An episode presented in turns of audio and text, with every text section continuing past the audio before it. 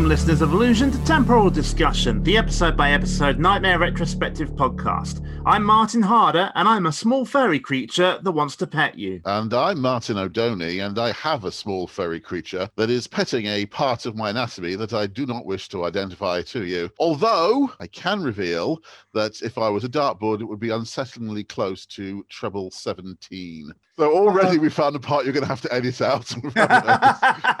Only just got to line two. And today marks the end of an era for 90s all over the world. Today we're looking at Series 2, Episode 16, the very last episode of the series. It was broadcast on December the 19th, 1988.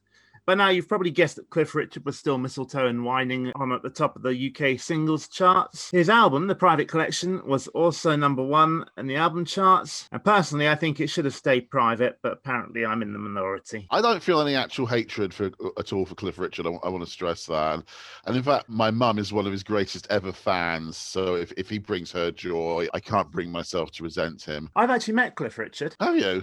Yeah, Queen's Jubilee, the uh, 50th Jubilee. I was in Oh, London so that, with that, that massive con- the massive concerts um, Um, Buckingham Palace. no, it wasn't. It wasn't actually there. There's a bit of a story. I was going round a corner one direction. He was coming round the corner the other direction. We just collided with each other. All right. So what you actually mean is you crashed your vehicle into him. We were walking, All right. All right I see. so, so you collided with him. knocked him straight to the ground. You met him head on. Not intentionally. To add insult to injury, my friend who was with me thought he was Elton John. Oh, that will really hurt. Cliff Richard being mistaken for Elton John. They are absolutely nothing alike. They, they don't even have, have remotely similar singing styles. What was the number one movie of of this era, please, Mr. H? Well, according to the website saltypopcorn.co.uk, it's still the excellent Who Framed Roger Rabbit, which is a perfect movie, and nobody's going to tell me otherwise. Yeah, okay, right, fine, whatever. It didn't have Cliff Richard in it, so according to my mum, it was a rubbish film. Movie. My mum outranks you, okay? She says it doesn't have Cliff Richard in it like Summer Holiday did. So Summer Holiday is a better bloody movie than Roger Rabbit. I'm Martin O'Doney, and my mum outranks you. Oh yeah, all right. You want to pick a fight with my mum? I- I've got her over here. Mum, come here, come here. Oh my god, I'd love it if your mum just suddenly appeared on. There's no point in talking about Roger Rabbit and, and Mistletoe and Wine again, is there? So we'll, we'll, No. we'll. I should just say this was the um, the episode um, a couple of days after I was finally released from hospital with my broken leg. So uh, I was able to record this one again. So it's a, it's an episode that I saw a few times during the late 80s. So I actually have a pretty vivid memory of it again. Do you mean your mum didn't record them for you whilst you were in hospital? No, she refused to record it because it didn't have Cliff Richard in it. If Cliff Richard had played Trey Guards, she- she'd be watching it avidly every single week, but no. So, anyway, shall we have a dungeon ditty? Welcome, watchers. Settle down, for now we're all adventure bound. Treguard salutes you. This is the final stage in this phase of my dungeon, and soon all adventuring must cease while the dungeon prepares fresh challenges. But for now at least, timeout is gone. The quest is on.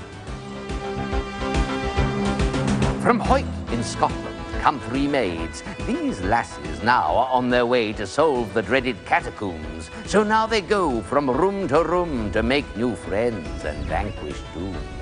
Young Karen is their dungeoneer. Let's join them. Watch the game is here. We got Maids and Way, Catacombs and Room, then Room again to vanquish Doom, and then Dungeoneer and the game is here. It's trying to be too clever. Yeah, it's, it's probably trying a bit too hard there, but I think you can still give it a pass. That one, Maids and Way, is the only, is the only flawed one, and it's not desperately awful. I think we can give that one a pass. But I should say, at the same time, it is probably the most detail-free and superficial ditty of the season. Hmm. Uh, it hasn't really got any choice because partly they the, the team's quest has literally only just started. They're still in the Wheel of Fortune chamber, but also the production team clearly wanted to shorten the ditty to make more questing time available. See the lever? Pull it towards you. We said this was the end of an era, and unfortunately, that means saying our last goodbye to the Wheel of Fate. Although a simple way to start off a quest, it was also one of the most spectacular. We hope you will join us in a salute to the magnificent room as the jingle plays for the very last time.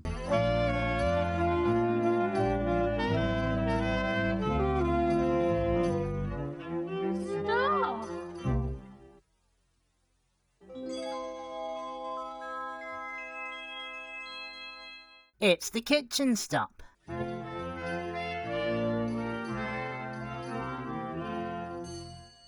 I don't think it was just one of the most spectacular. It was definitely the most spectacular, and definitely better than the one that they replaced it with. Where am I? You're in a large sort of room, Karen, and there's a lady twiddling her fingers, and um, her arms are going round. Hello, Dungeoneer! You mustn't make me shout because it's rude to shout. So why don't you come over here so I can talk to you? Not all the final goodbyes we have in this episode are necessarily sad ones. Once again, I want to stress that it's not in any way a slight on Audrey Jenkinson, who is a remarkable performer. But I'm so glad that today is the last time we'll be seeing Gretel. Uh, well, she does get rather a prolonged goodbye here because she does appear in more than one scene, unfortunately. It is kind of a shame that they didn't keep Audrey for series three and have her play a different character. I'd certainly be interested in seeing Audrey um, playing a, a, a very different type. You know, Hmm. maybe she could have played the Wall Monster or, or the Oracle in season three. But I, I'd have been quite interested to see if she, if uh, how Audrey would have handled playing a rather villainous creature like that, or maybe even have her play Morgana. It does make you wonder if it was just a case of the contract expiring and not being renewed, or if there was something else going on. It's possible. She it, it might be she just didn't want to want to carry on because she wasn't she probably wasn't enjoying playing Gretel. I, I can't imagine she did. I agree with you. It, it's a pity that she didn't get something different to do. And uh, season three would have been a perfect opportunity to give her something else. As you can see, I'm quite unable to move because I'm undergoing my latest beauty treatment. Mildred showed me how to do it, and it's awfully easy, you know. All you do is. All you do is stick your feet in a bowl of water, and then you say, Wash my feet, soak my toes. Soon I'll have a lovely nose. Oh, isn't it exciting? I can feel it changing shape already. Oh! And next week, Mildred says, I'm going to have my arms pinned back so my ears don't stick out. That should be fun.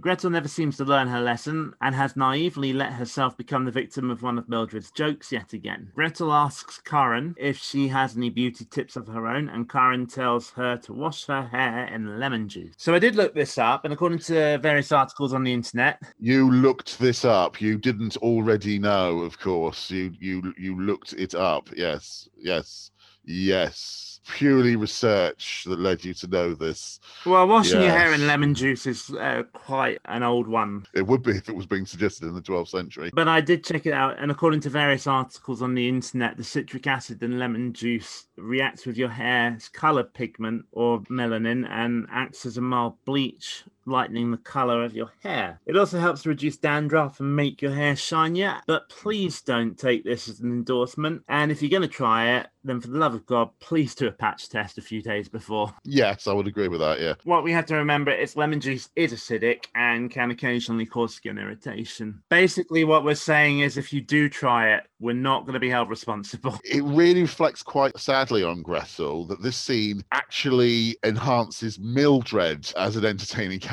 more than it does Gretel. But Mildred never sets foot in the room. Mildred's love of making fun of Gretel's vanity is something I, I rather relish. But what does it say of Gretel that she gets less development from this scene as a character than somebody who doesn't appear in it at all? Gretel asks Karen if she has any more tips for her, and Karen tells her to soak her nails in salt water to help them grow longer. Uh, This is somewhat true. Sea salt soaks are still a popular nail treatment to this day. The salt helps to strengthen the nails and remove dead skin. It doesn't actually make them grow longer, but it helps to stop them breaking when they do get long. Or half true. Yeah. One thing which I have to say what at is the way that she says that her nails will be long like Mildred's, and Gretel sounds really enthusiastic about that. She wants her nails to be like Mildred's. Yeah. D- does that include all the muck that gets caught under them with all the fungus growing in it and everything? Mm. Gretel is supposed to really value beauty. That's a strange character slip there. Because of Karen's friendly beauty tips, Gretel gives the team a tip of her own. Not a beauty tip, but a dungeon tip. Today is back to front day in the dungeon, which means that from the moment you leave the kitchen until the moment when you discover the nature of your quest, everything is the opposite of what it usually is. That's right, everything. Absolutely awful, isn't it? And with that, Gretel tells Karen to mind how she's not going, and the team guide her out. Yeah, no, I'm, I'm going to. Unfortunately, I'm going to have to say that this is uh, rather superficial. This back to front day thing, this business. They could have done so much more with this back to the front day notion than they actually deliver. And the real problem is that despite Gretel claiming that absolutely everything is the opposite of what it usually is, in reality, almost nothing has changed. All that inverts in practice is the way that characters speak and how Treguard reacts to anything that Karen encounters. In every other respect, everything is the same as it was before. It does lead to some entertaining descriptions by Treguard, though. It's mildly amusing, but not really adding anything to the gameplay, shall we say. Where am I? Right, Karen, you're on a very narrow path, and if you take any step, no, don't bother don't take any steps, but if you do... Ah, how pleasant. Wait the now. I should relax here if I were you, team. There's absolutely no danger. And as an added bonus, a small, friendly, furry creature is about to come and pet you. The spider here just does the same thing it normally does, including politely waiting for Karen yeah. to get past. So it's only Treguard's description of it that is back to front here. Nothing exactly. else, nothing else is is is any different from what it was before. Although this scene does show us a little bit of a problem that we have with Karen herself, in that doesn't seem to be in any kind of hurry. Mm, she's, she's a bit slow walking. That's all. I, have never I've never had a great issue with with Karen um, as a dungeoneer. Um, I mean, it's not terrible, but she's is very overly cautious. Yeah, I think I think part of the problem is she actually, if you look at her, you actually notice she has rather short legs, or at least she did back then. I don't know, I don't know about now, but she might she might have sprouted since then. But she does have rather short legs, so she can give the impression of dawdling. But uh, I don't think it's I, don't think that's a, a, a, decision on her part. There are scenes later on where it seems that she is very unsure of her footing, and then gets a sudden burst of adrenaline. Yeah, yeah. I think I think I think that's triggered by genuine fear, though. That those bursts of adrenaline. Where am I? You're in a room. One door is broken down and there's a table in the middle with something on it. Walk forward. There's something of absolutely no interest here, team. I should stay here and ignore it. The dungeon really does seem a little backwards today, and this is clearly the snake room with the crumbling archway, but also appears to be acting as a clue room of sorts, since there's a table here with what appears to be a red herring. But as this is back to front day, will the herring prove useful? The team decide to take it just in case. And when they do. Oh, how charming. Another little. Colin. Why not make friends with it? I really do like Treguard's descriptions. I think that's just about the only really major thing it adds to it is there's some, some rather amusing dialogue. So we've absolutely no interest here, team. It does sound so exaggerated to the disinterest. It's kind of a giveaway anyway. Treguard's last line is clearly taken from the whale from the yes. Hitchhiker's Guide to the Galaxy. The whale's last thoughts. Um, I wonder if it will be friends with me. Yeah when it before it crashes into the ground of Magrathea. Um, it's clearly clearly been copied with a, with a, somewhat with a somewhat similar tone into this in, into that sequence. I think I think Hugo very very consciously did that. Do you know what? I think the thumbnail for this episode is going to be a picture of the herring with a thought bubble that says "Oh no, not again." Again, I like that.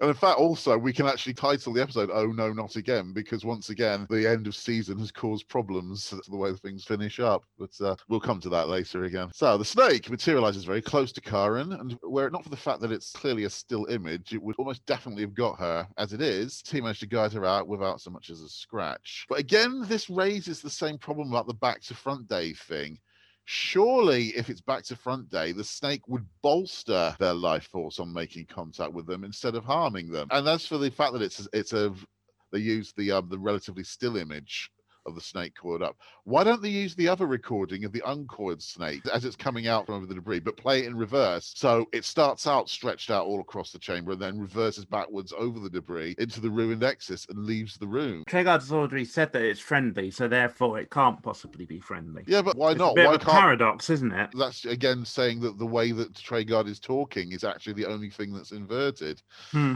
So, so it, it, it doesn't really work. A few months later, there was an episode of Red Dwarf called called Backwards, and they did a much, much better job of developing backwards logic. Santa Claus is the bastard who goes down chimneys and steals all the kids' favourite toys. Francis of Assisi sadist who goes around maiming, small animals. Small animals, yes, exactly. That's good backwards logic. That makes Yeah. kind of sense. But um, here it's extremely superficial and it really is just the way people are talking. That's the only thing that's changed. Where am I? Karen, you're in a room. It's got bare walls and there's a door on the wall facing you and there's a table in the corner, the other corner. Ah, here we are. Everything here is free, so I should help yourself, Karen. Though I doubt if any of those things will be of much use to you. I should leave the food, though. It's, it's obviously poisoned. Karen is in the real level one clue room now, the one with the checkered floor. On the table today are a ruby, a bar of gold, a bottle of old toenails, and a pasty. Was the herring used as a food item then? I think it was. I can't actually remember off the top of my head whether the life force clock reset to green. I don't think we saw it. Nothing actually seems to have come of the red herring. So maybe Treguard was telling the truth when he said that it was something of absolutely no interest. It would have been interesting to see the herring actually be useful. There for is something. always, we got to remember this is the last episode of the season. and There is always the possibility that something's been cut out to Yeah. reduce time. It could be that the red herring was to be used as a bait for something or someone that's trying to that tries to attack them in a, a chamber that we don't see because of because of editing maybe. Before the team can do anything else granitas manifests for the very last time. Ah! But is it really granitas i have to ask you? Might it not be olgarth but he introduces himself as Granite Butts because of Back to Front Day. I think you're thinking too much into it. There is the problem that Granitas and Old Olgarth are so completely similar that they might just as well both be the same one anyway. Again, if they're doing the backwards logic correctly, there would be an identity issue with Old Olgarth and Granite Butt. Anyway, the Wall Monster, whichever one he may be, begins by telling the team that their quest is to find the chalice. Now that they know what their quest is, the Back to Front Day jiggery pokery comes to an end. Here is my first. Babes are found beneath gooseberry bushes, but which babe was found amongst bulrushes? Very easy. It's one of the Bible's most famous legends. Yes. Usually Moses, which they get to their credit. I'm rather impressed with the second one though. Which animal tells you when a ship is sinking, and how does it do so without speaking? Now, this is an example of why I actually think this is a pretty decent team. And although I'm not sure they would have gone on to win if their quest wasn't curtailed by season's end, spoiler alert, I certainly think they were good enough to deserve a chance to try. And they got this riddle right. An awful lot of teams wouldn't even have considered this answer for a kids' show. It's actually quite a tricky riddle. The answer is rats deserting a sinking ship. I don't think many kids of 14 or younger would have thought of that. No, as an adult, I got it easily, but I don't think I would have as a kid. I agree. I agree. I'm pretty sure I wouldn't. And on to the third and final riddle. The songs and legends tell us of a dying king who left his favourite sword in safekeeping. Only his son could draw it forth, but where was it found, this legendary sword? This is actually a rehash of a riddle from the very first episode. I think it was the very first riddle, actually. The dying king is Uther, and his son is Arthur, and it was left in a stone. Three is the score, and Granitas, I've never heard him sound so pleased. Yeah, he seems really impressed, doesn't he? Truth accepted. Three is the score. The bloodstone will only lead to bloodshed. I could always picture him growing a pair of hands and giving him a big round of applause there. Sounds really, really happy. He's finally developed um, a sense of pleasure just in time for us to never hear from him again. Treguard reminds him that they can now command the monster, but the team tell her not to.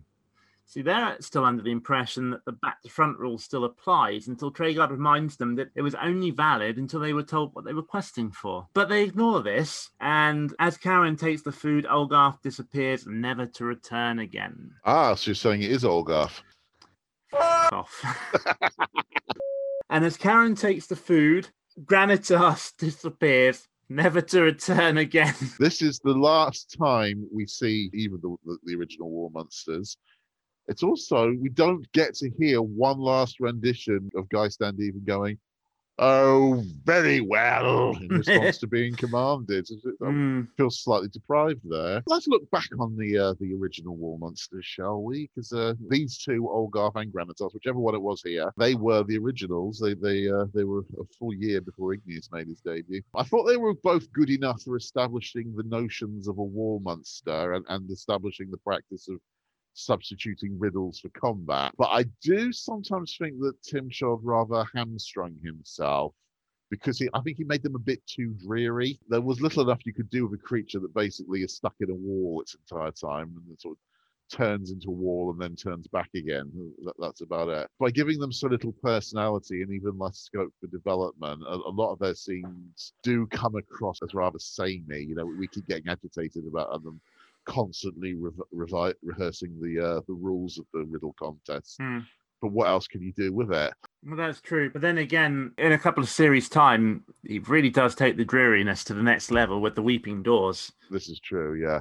Um, so in many ways, he seems to rather enjoy hamstringing himself, Tim Sharp. Uh, with technology improving, including the advancement to free layer superimposed imagery, the crew from this point on don't need to keep using those unconvincing foam puppet or foam masks, whatever they were, uh, uh, approach to portraying the wall monsters. So they decided just to introduce a new style creating them. They Mm. decided they might as well introduce some new wall monsters to replace these ones. The two new ones are animated in a completely different way. So they were given a new voice by new cast members. The new Guardian in this incarnation of the Clue Room will be Golgarach, and the new Guardian in the alternative Clue Room would be the first female wall monster called Brangwen. Is she the very first female one, though? Because Treguard's not really sure. That's the point. She's the first one we can be sure is female. Female presenting. You listen to Granitas, Olgarth, Igneous, Golgarach. It's very clear their voices are male, and it's very clear that Brangwen's voice is female. So I would say, yeah, the others probably are all male. Karen takes the gold and the toenail clippings, and she leaves the room.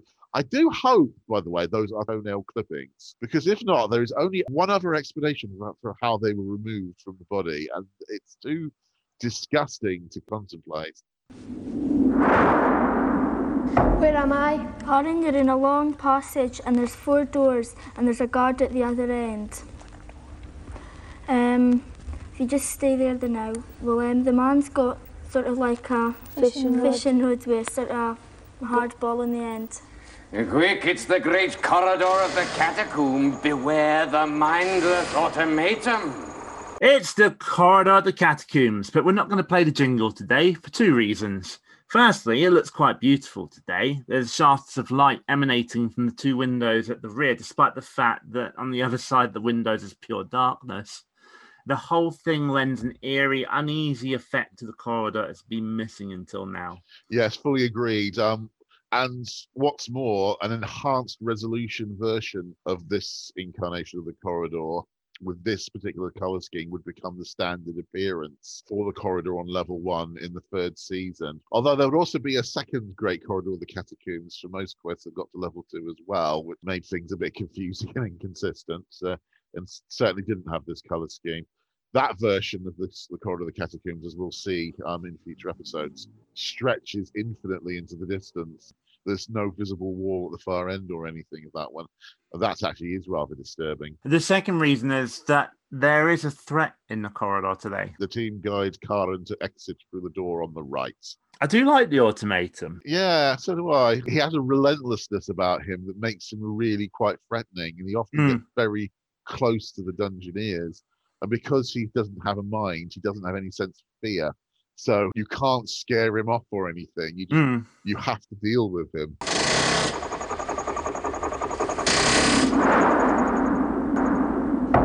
Where am I? You're in a dark. Just uh, walk forward. It's a very. Oh!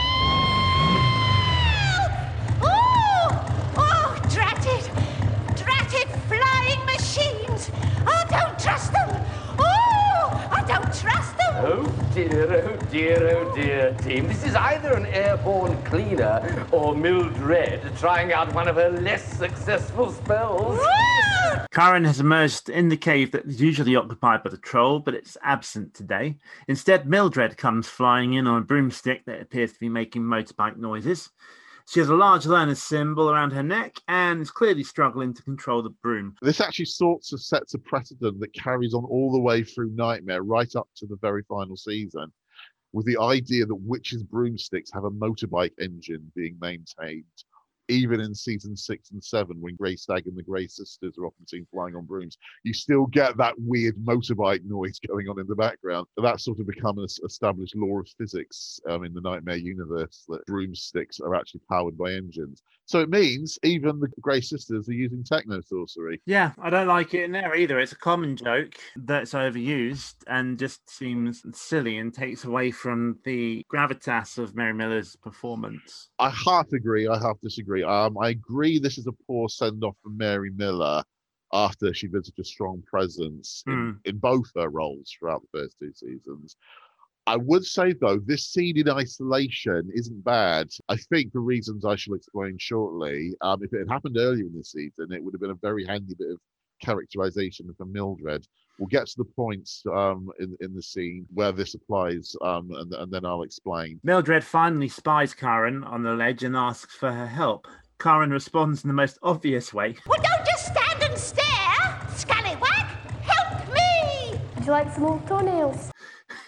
Just- the only way that was available, maybe. yeah, oh, I don't know, I don't know. It just makes me laugh. Would you like no toenails? Well, naturally. So it turns out that these are exactly what Mildred needs after all. She instructs Karen to hold the bottle above her head. He who dwells beneath the ground.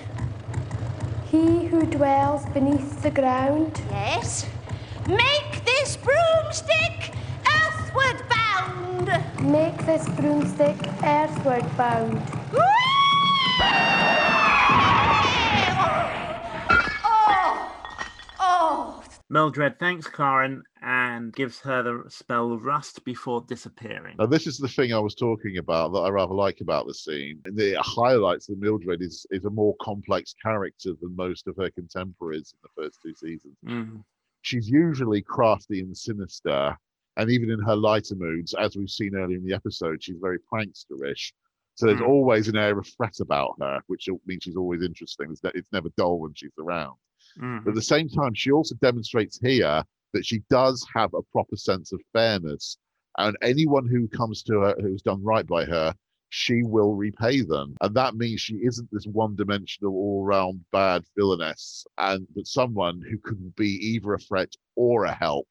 It really underlines that. And I wish the scene had happened around mid season instead of right at the end of it, because then it would have added an intriguing element of unpredictability about her. Every time she appears, the audience will be watching thinking, now, is she going to help or is she going to cause trouble? She'll be less predictable because you've got this um you've got this precedent established that if you do right by her, she will do right by you. Instead, it happened right at the end of the season in her very last scene.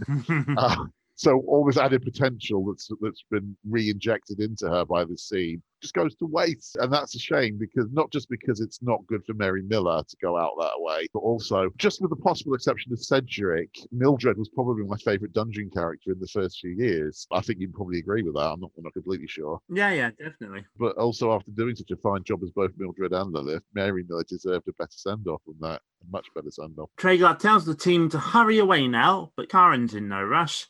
She takes a stroll towards the exit. Where am I?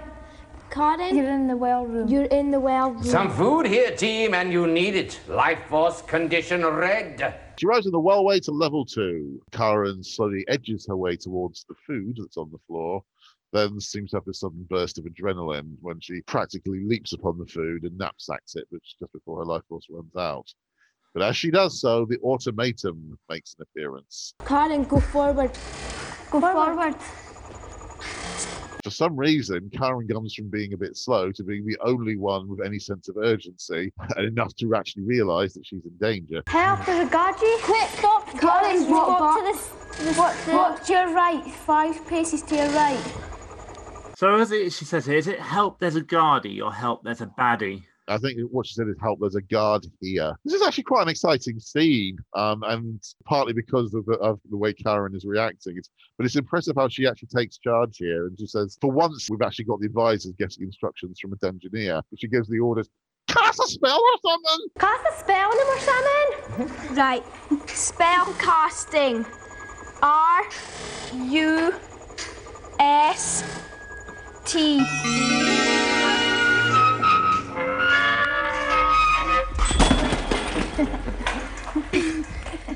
The spell has an instant effect. The automaton's joint seize up and he falls awkwardly to the floor. Edmund Dante sells this pratfall really well. Yeah, it's it's a very convincing fall, but let's face it, from all the times Edmund has had to play Gumboil getting legless or getting beaten up, he's had a lot of practice with doing performing pratfalls by now, hasn't he? That's true. He's done two seasons of this now. It's it's you know if- even the itch spell he ends up having to crash to the floor on his knees. It's become a, the defining characteristic of Gumboil being on the floor all the time. So this is the last time we'll ever encounter the automaton. And unlike Mildred in the previous scene, I think that this is a proper good send off. Yeah, fans seem to conclude that this spell effectively destroys the automaton, and that's why it never appears in subsequent seasons, which is a good enough in story explanation for me. But I think the real reason is that Tim had decided he wanted to replace Gumboil, who really had become just a complete joke of a figure by this point, and that meant Edmund Dante probably had to move on. It is fitting in the sense of Gumboil's history, but perhaps a little undignified for Edmund as an actor that he bows out from the series in a, in a slightly slapstick fashion. But yeah, it is a terminal ending for him, so it does work a bit better as an ending than uh, Mary Miller's, I would agree. With the automaton out for the count, the team guide Karen around him and into the well. Whee!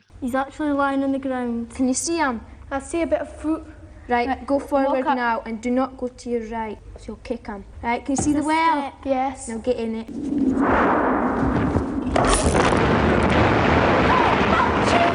Oh, oh, oh, Are you dead?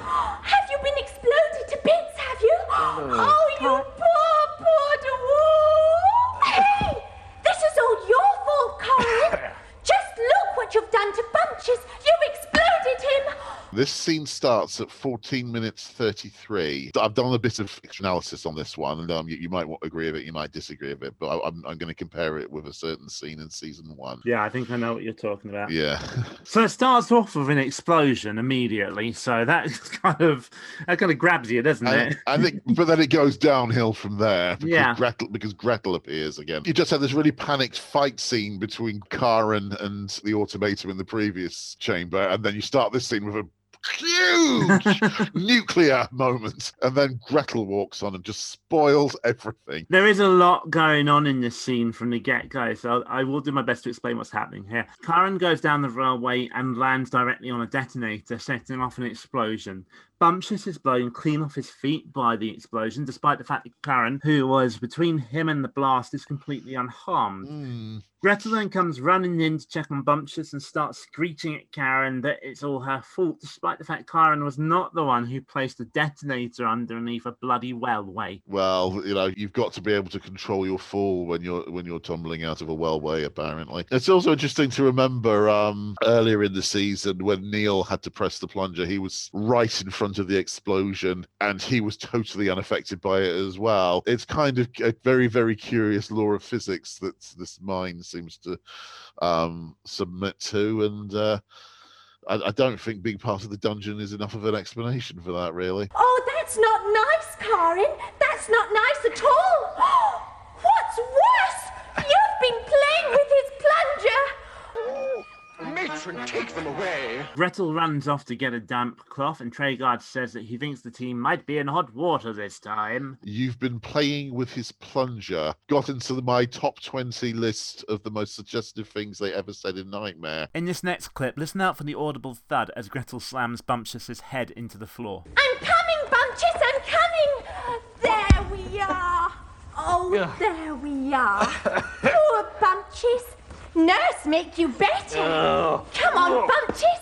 Pull yourself together. Oh. There we are. Oh, bangs and crashings, crashings and bangs. If that blackleg's damaged me beard. Gretel helps Bumptious to his feet and he checks himself over. Everything seems okay, but then Look what he's done to me rule book. Right. Do it from memory, I will. Right. You, stand up. Right.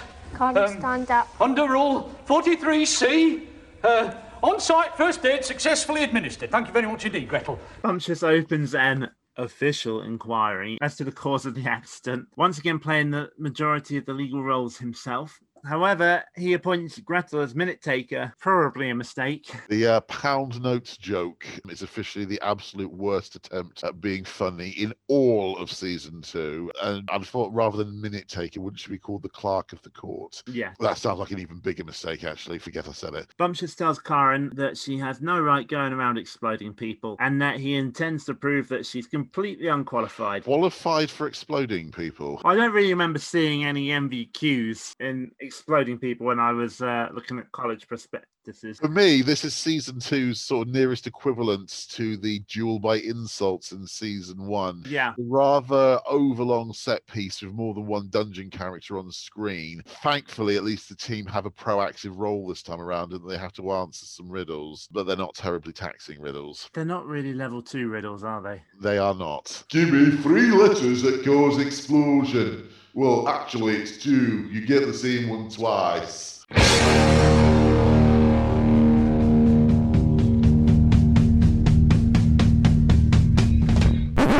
Stick a bunny in me pocket.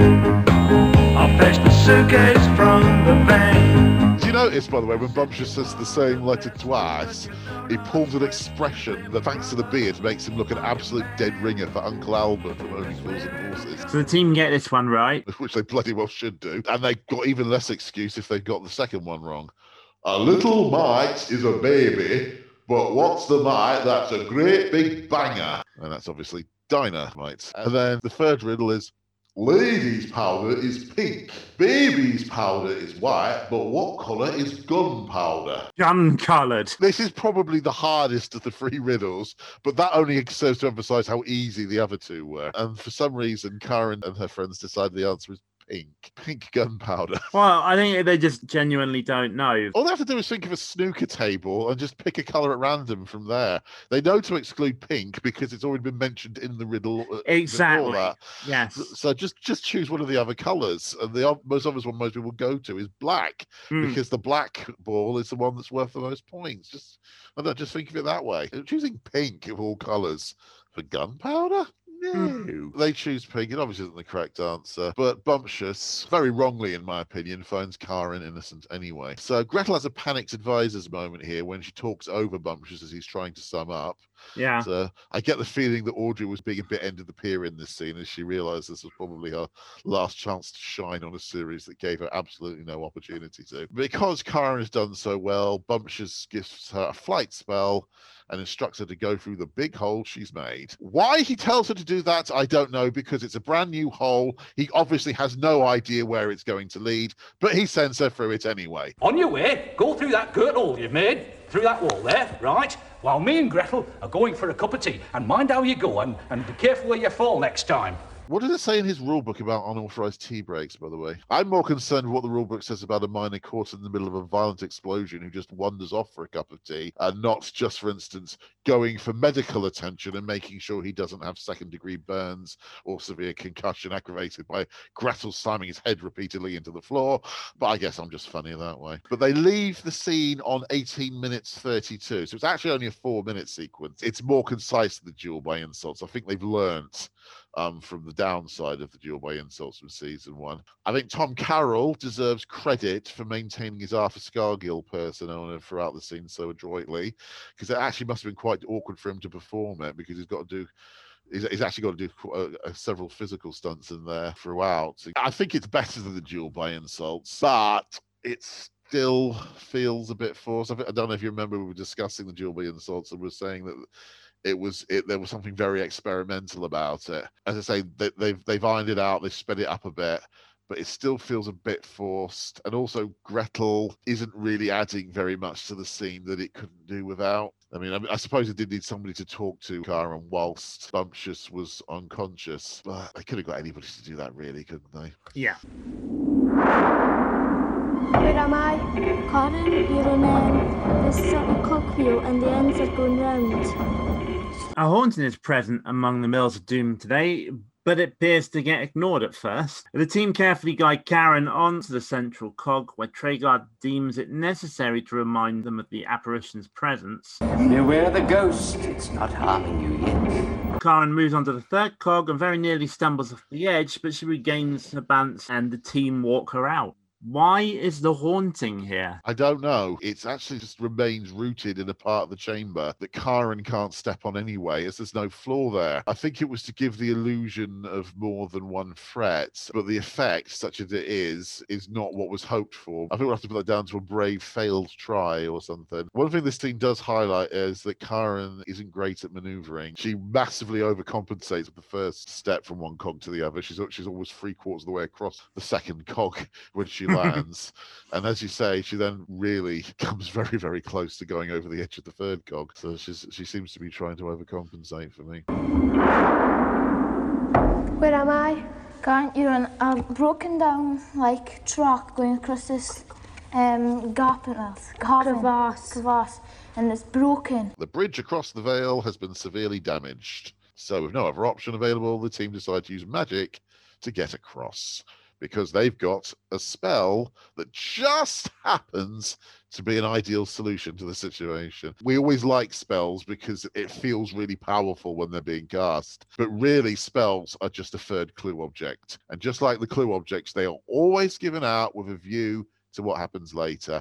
And in this quest, it's never more obvious. Of all the times for the bridge to have fallen in, it just happens to be when the team happen to have a spell that allows their dungeoneer to fly over the gap. And of all the times for the automaton to get between the dungeoneer and the wellway, it just happens to be when the team have a spell that can turn an automaton into rusty scrap. So it's really signposted quite clearly in this quest, probably more than any other in series history. It's not actually a problem, I should stress, but it doesn't help you suspend disbelief. Spell casting. F L I G H T. As the magical chime plays, Karen floats gracefully across the gap. I say gracefully, what I mean is the mouse pointer picks up her image and moves yeah, it that's across. that is it. That is it, and it's sort of it, it's going too far at one point, so then sort of Goes goes this, back, this yeah. lo- lo- lovely, lovely loop, but it's, it's clearly going to take her right into the exit and bang her head, and so suddenly towards the end, it suddenly becomes a vertical drop. And so it worked fine for 1988. I, was suitably impressed back in 1988 when I saw it, but uh, yeah, they could they'd do it. they- They'd find better ways of doing it today. Where am I? Karen, you're in a sort of a big room, and um, there's stairs right in front of you. The team have arrived at last in the level two clue room. it's the last time we're ever going to see what was one of the greatest hand-drawn chambers ever. Karen almost falls head over heels down the middle of the stairs, and then again when she reaches the bottom. But she does make it to the altar in one piece. It is a horrible feeling. Do you ever do that when you, Yeah, you're going down the stairs in the dark? It really hurts your knees. Yeah. You're slamming your knees into the floor rather than dropping them onto the floor below. And that really, really puts all the weight of your body straight into your knees. And, oh, it's especially bad for me because I'm not all that slim, shall we say. We're at that age now where everything hurts our knees. Nowadays, certainly. Just getting out of bed in the morning hurts our knees these days. There's a string of sausages on the table that go into the knapsack. The other items are a torch, some pearls, and a key. Don't you think a full string of sausages is being a little bit excessive? I do, but I think it's more to make it obvious that they're sausages. Uh, it could be. Uh, I think we know what the key is, don't we? Yeah. Hey, get off! Hey, just warm your hands next time you take a grab at me. So we've said an awful lot of bad things about Casper in the past, but I want to make it clear, like we did with Audrey Jenkinson, it's obvious to me that the character is intentionally written to be annoying, which results in a type of comedy which works for a lot of people. We sometimes exaggerate our annoyance with the character for comic effect. I don't. I goblin horning hate the little Newark. But even with that in mind, we never really lose sight of the fact that Lawrence Werber plays the character to perfection. He is an outstanding actor, and I'm sure he's an even better dentist, and we will will miss him terribly as we go into series three. I do wholeheartedly agree that Lawrence was a major loss to the series when he was written out, but I mean that exclusively for Cedric performances. I'm not. I will be perfectly fair to Lawrence. He could only do the best he could with what he was given, but it's Cedric that I miss in the in later seasons. It's definitely not Casper. Oh yeah, definitely don't miss Casper. I just think that Lawrence Werber was given a briefing for the character and He carried it out. He was being professional, but for all that, I'm not sorry that Casper never appears again after this. That's not Lawrence's fault. It's just the reality that he was clearly instructed to give him a really irritating high pitched voice. Casper introduces himself and tells Karen that he can unlock any door, but she mustn't take him into level three. In their position, I would not only be very quick to make that promise, I would also be very quick to offer not to take him any further into level two either. But unfortunately, the team decide to take Casper. Well, let's be honest. Spoilers here. It's not going to make much difference, is No, it? it, it, it's the happy news is that we won't hear any more of Casper anyway. So they take Casper and the light and they guide Karen out. Hello, listeners of Illusion. Before we go into the next chamber, we'd like to do this little announcement thingy. We know some of you like to watch along with the podcast. We know you listen to some of the podcast and then watch a little bit of the program and then pause it and listen to a bit more of the podcast and so on and so forth. With that in mind, we feel it's important to give you a warning about this next chamber because there is a severe epilepsy warning for flashing colours and flashing lights, and it goes on almost till the end of the program. So we just wanted to make you aware. Thank you very much.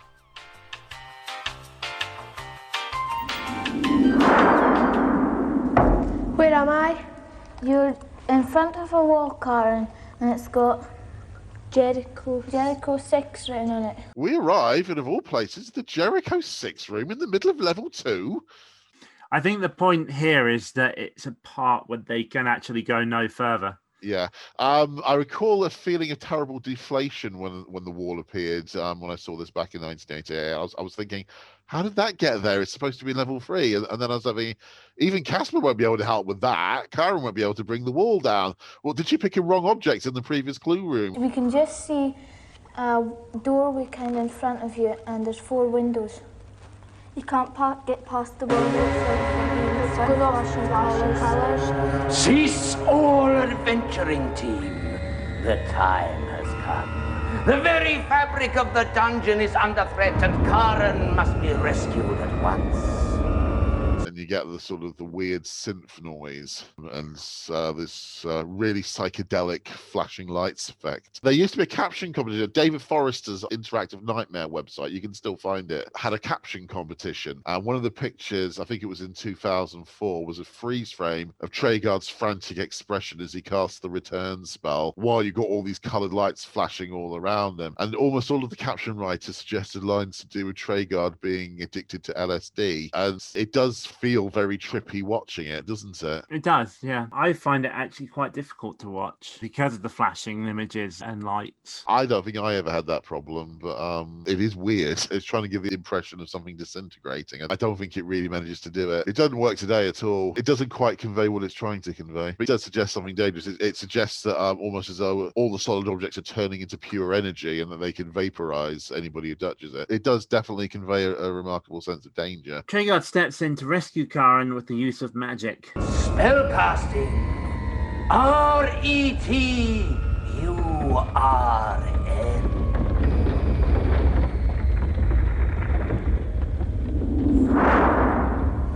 Girls, I'm sorry to say that your bold quest cannot be completed. Watch now, for time has deserted us, and this phase of the dungeon is over. The very magic that sustains it is fading.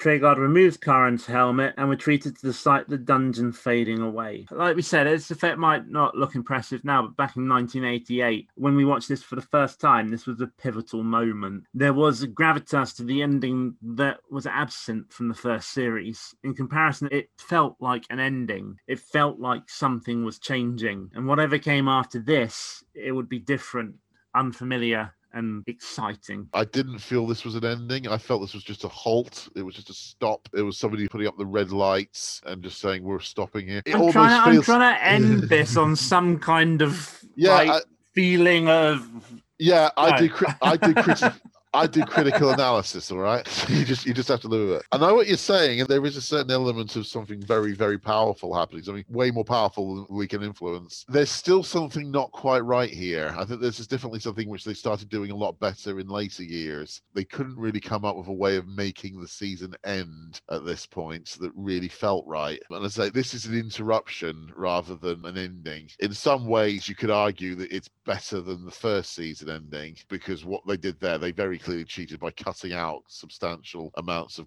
of questing time Yeah. uh, in, uh, just left on the editor's floor to get the episode down to 20 minutes. Here, they couldn't do that, so they just basically said, right, it all stops here. Maybe I'd feel better about it um, if they'd invited Karen and her team back to be season three's opening quest, because I do think the interruption deprived them of a chance they deserved to complete the quest.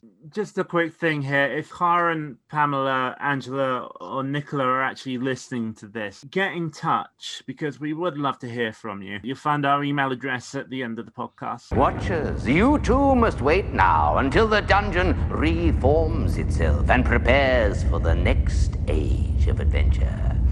Just remember, when fortune's wheel spins, the nightmare returns. And we're left with the image of the wheel of fate grinding to a halt.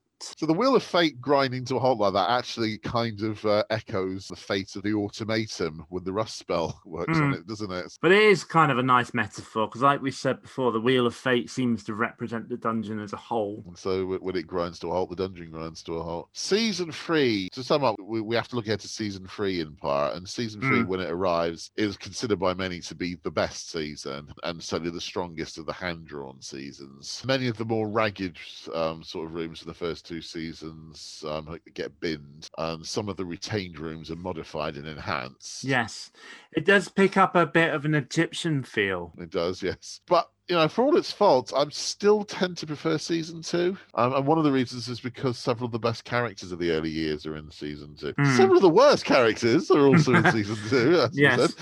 said.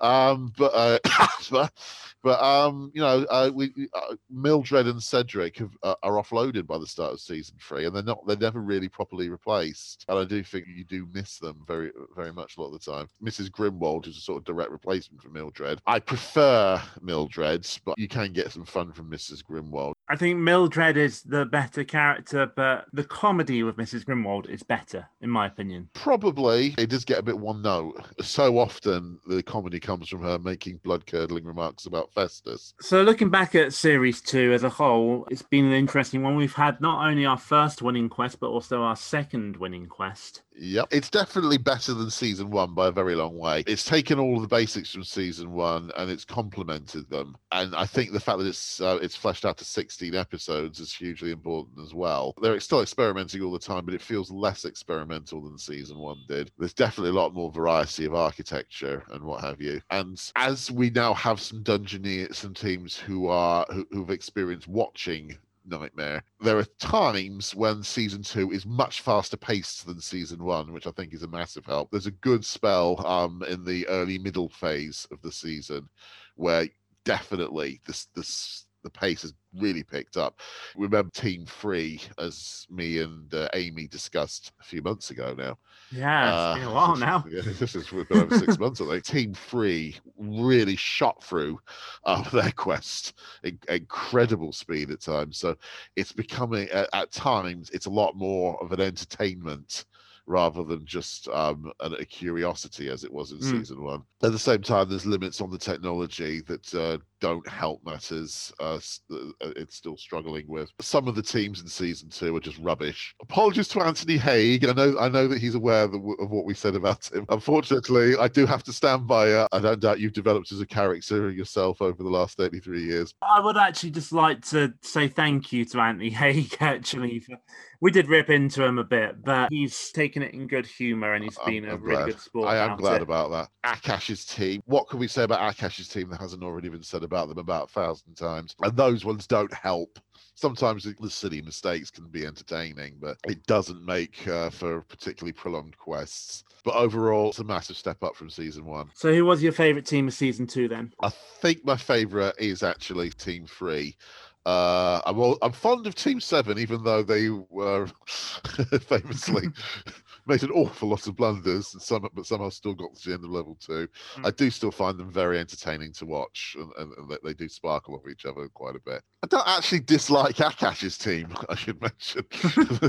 I do. I, I, I despise them, but I don't actually dislike them. I, I'm, I'm contemptuous of, the, of Yes. their, their inability, but I, I did I did find Akash himself to be quite quite a smart mouth at Mm. time. Julian's team they were a bit up and down, but uh, there was they, they did have a certain something about them that you you couldn't deny. The original champions, of course, were in there in, t- team four. Fairly entertaining team. Um, I do still uh, sort of have to sort of doff my uh, cap in admiration for the way Mark repeatedly found himself having to chat up other species occasionally, um, and, he, and and he was able to do it without ever uh, sounding particularly embarrassed or anything.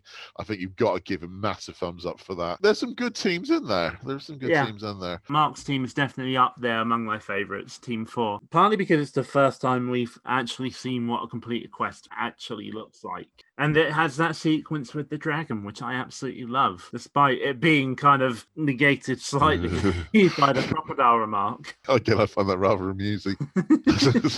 I actually, actually, think if you stop and think about it, it's a bloody terrifying moment because you've just insulted a dragon by calling it a crocodile. I would say probably my favourite team is Team Seven from a pure entertainment standpoint. Speaking of Team Seven, I'm just on knightmare.com at the moment, and it said in February 2004, advisor Jason Bond signed the guest book and said, I was once on the show in 1988. This site has brought back so many good memories to this day. When I was only 14, I'm 29 now. Good site. And this was in 2004. It'll be a bit older now. Yeah.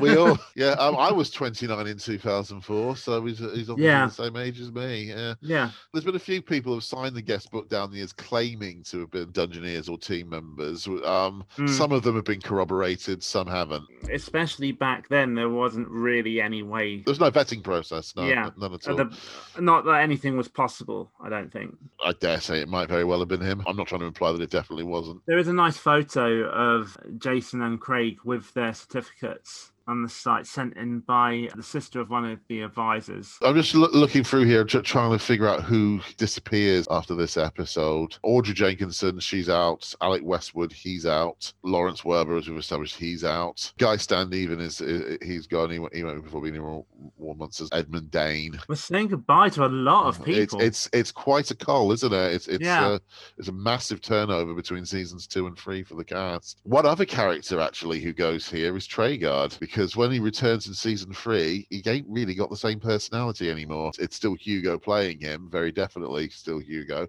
He's still weird, but um to an extent he, he stops being a sinister character in season three. yeah, he's definitely edging a lot more to the side of good guy. Yeah, he's becoming Obi Wan Kenobi. I do think that it detracts from him. There are occasions where he still does delight in the uh, misfortune of some Dungeoneers. he still remains neutral in season three and, and to extent in season four, but he's very definitely become the leader of the good guys by season five. And they've taken all his balls away, if, if you ask me, by then. But we will talk about all the different changes between season two and three at a later date. Uh, that's all for this episode, and as a result, that's all for this series of temporal discussion. Don't worry though, we've got a few surprises lined up for you during the interseason, after which we'll be back with Series 3, Episode 0, where we'll be talking about the songs, movies, and other events that occurred during the off season. You can follow us on Twitter, we're at Knightmare Pod, and if you want to support the podcast, we're also Knightmare Pod on Patreon and Ko-fi. Speaking of Patreon, here to shout out to Keeper of the Book of Quests, David and Rabbit, advisors Peter Pulsford, Peter Sidon, and Stuart Leatherland, Dungeoneer David Thomas. You can support us on Patreon at Dungeoneer level or above to get your name mentioned in the podcast. Our website is knightmarepod.co.uk. And if you're looking for temporal discussion merchandise, including t shirts, stickers, and other products, it's at knightmarepod.redbubble.com. Can I just say before you continue that uh, Mr. H is wearing a rather fetching temporal discussion shirt? Yes, I know the um the metal bit around uh, uh, around the mouth level does make him look a little bit like Soundwave from Transformers, but I still think that looks rather grand, and Yes. I, th- I think. Uh, and I think that a lot of you would look rather good with a, a t-shirt like that on. The t shirt was actually designed by Fiverr user the underscore Sahibali. You can also email us at podcast at knightmarepod.co.uk. And before we go, I'd like to give an extra special thanks to Alan Boyd, David Forrester, Keith McDonald, David Goldstein, Chris Ballard, Robin Barlow, Nicholas Lamb, and everybody else who's ever had a hand in making Knightmare.com and its related sites the font of information they are. And remember, don't have nightmares. For the last time this season, just watch them instead.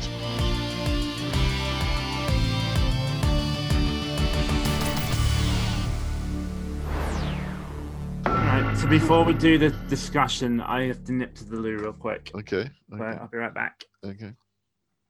I'm going to leave re- the recording going. Yeah, might as well. You might as well. I'll do all sorts of embarrassing things that get caught onto the recording whilst, uh, whilst you're away. I'm the star. Oh my god! I think I can actually hear the. Oh god! How embarrassing! I can I can actually hear the the, the stuff going into the toilet there. That is uh. How gross.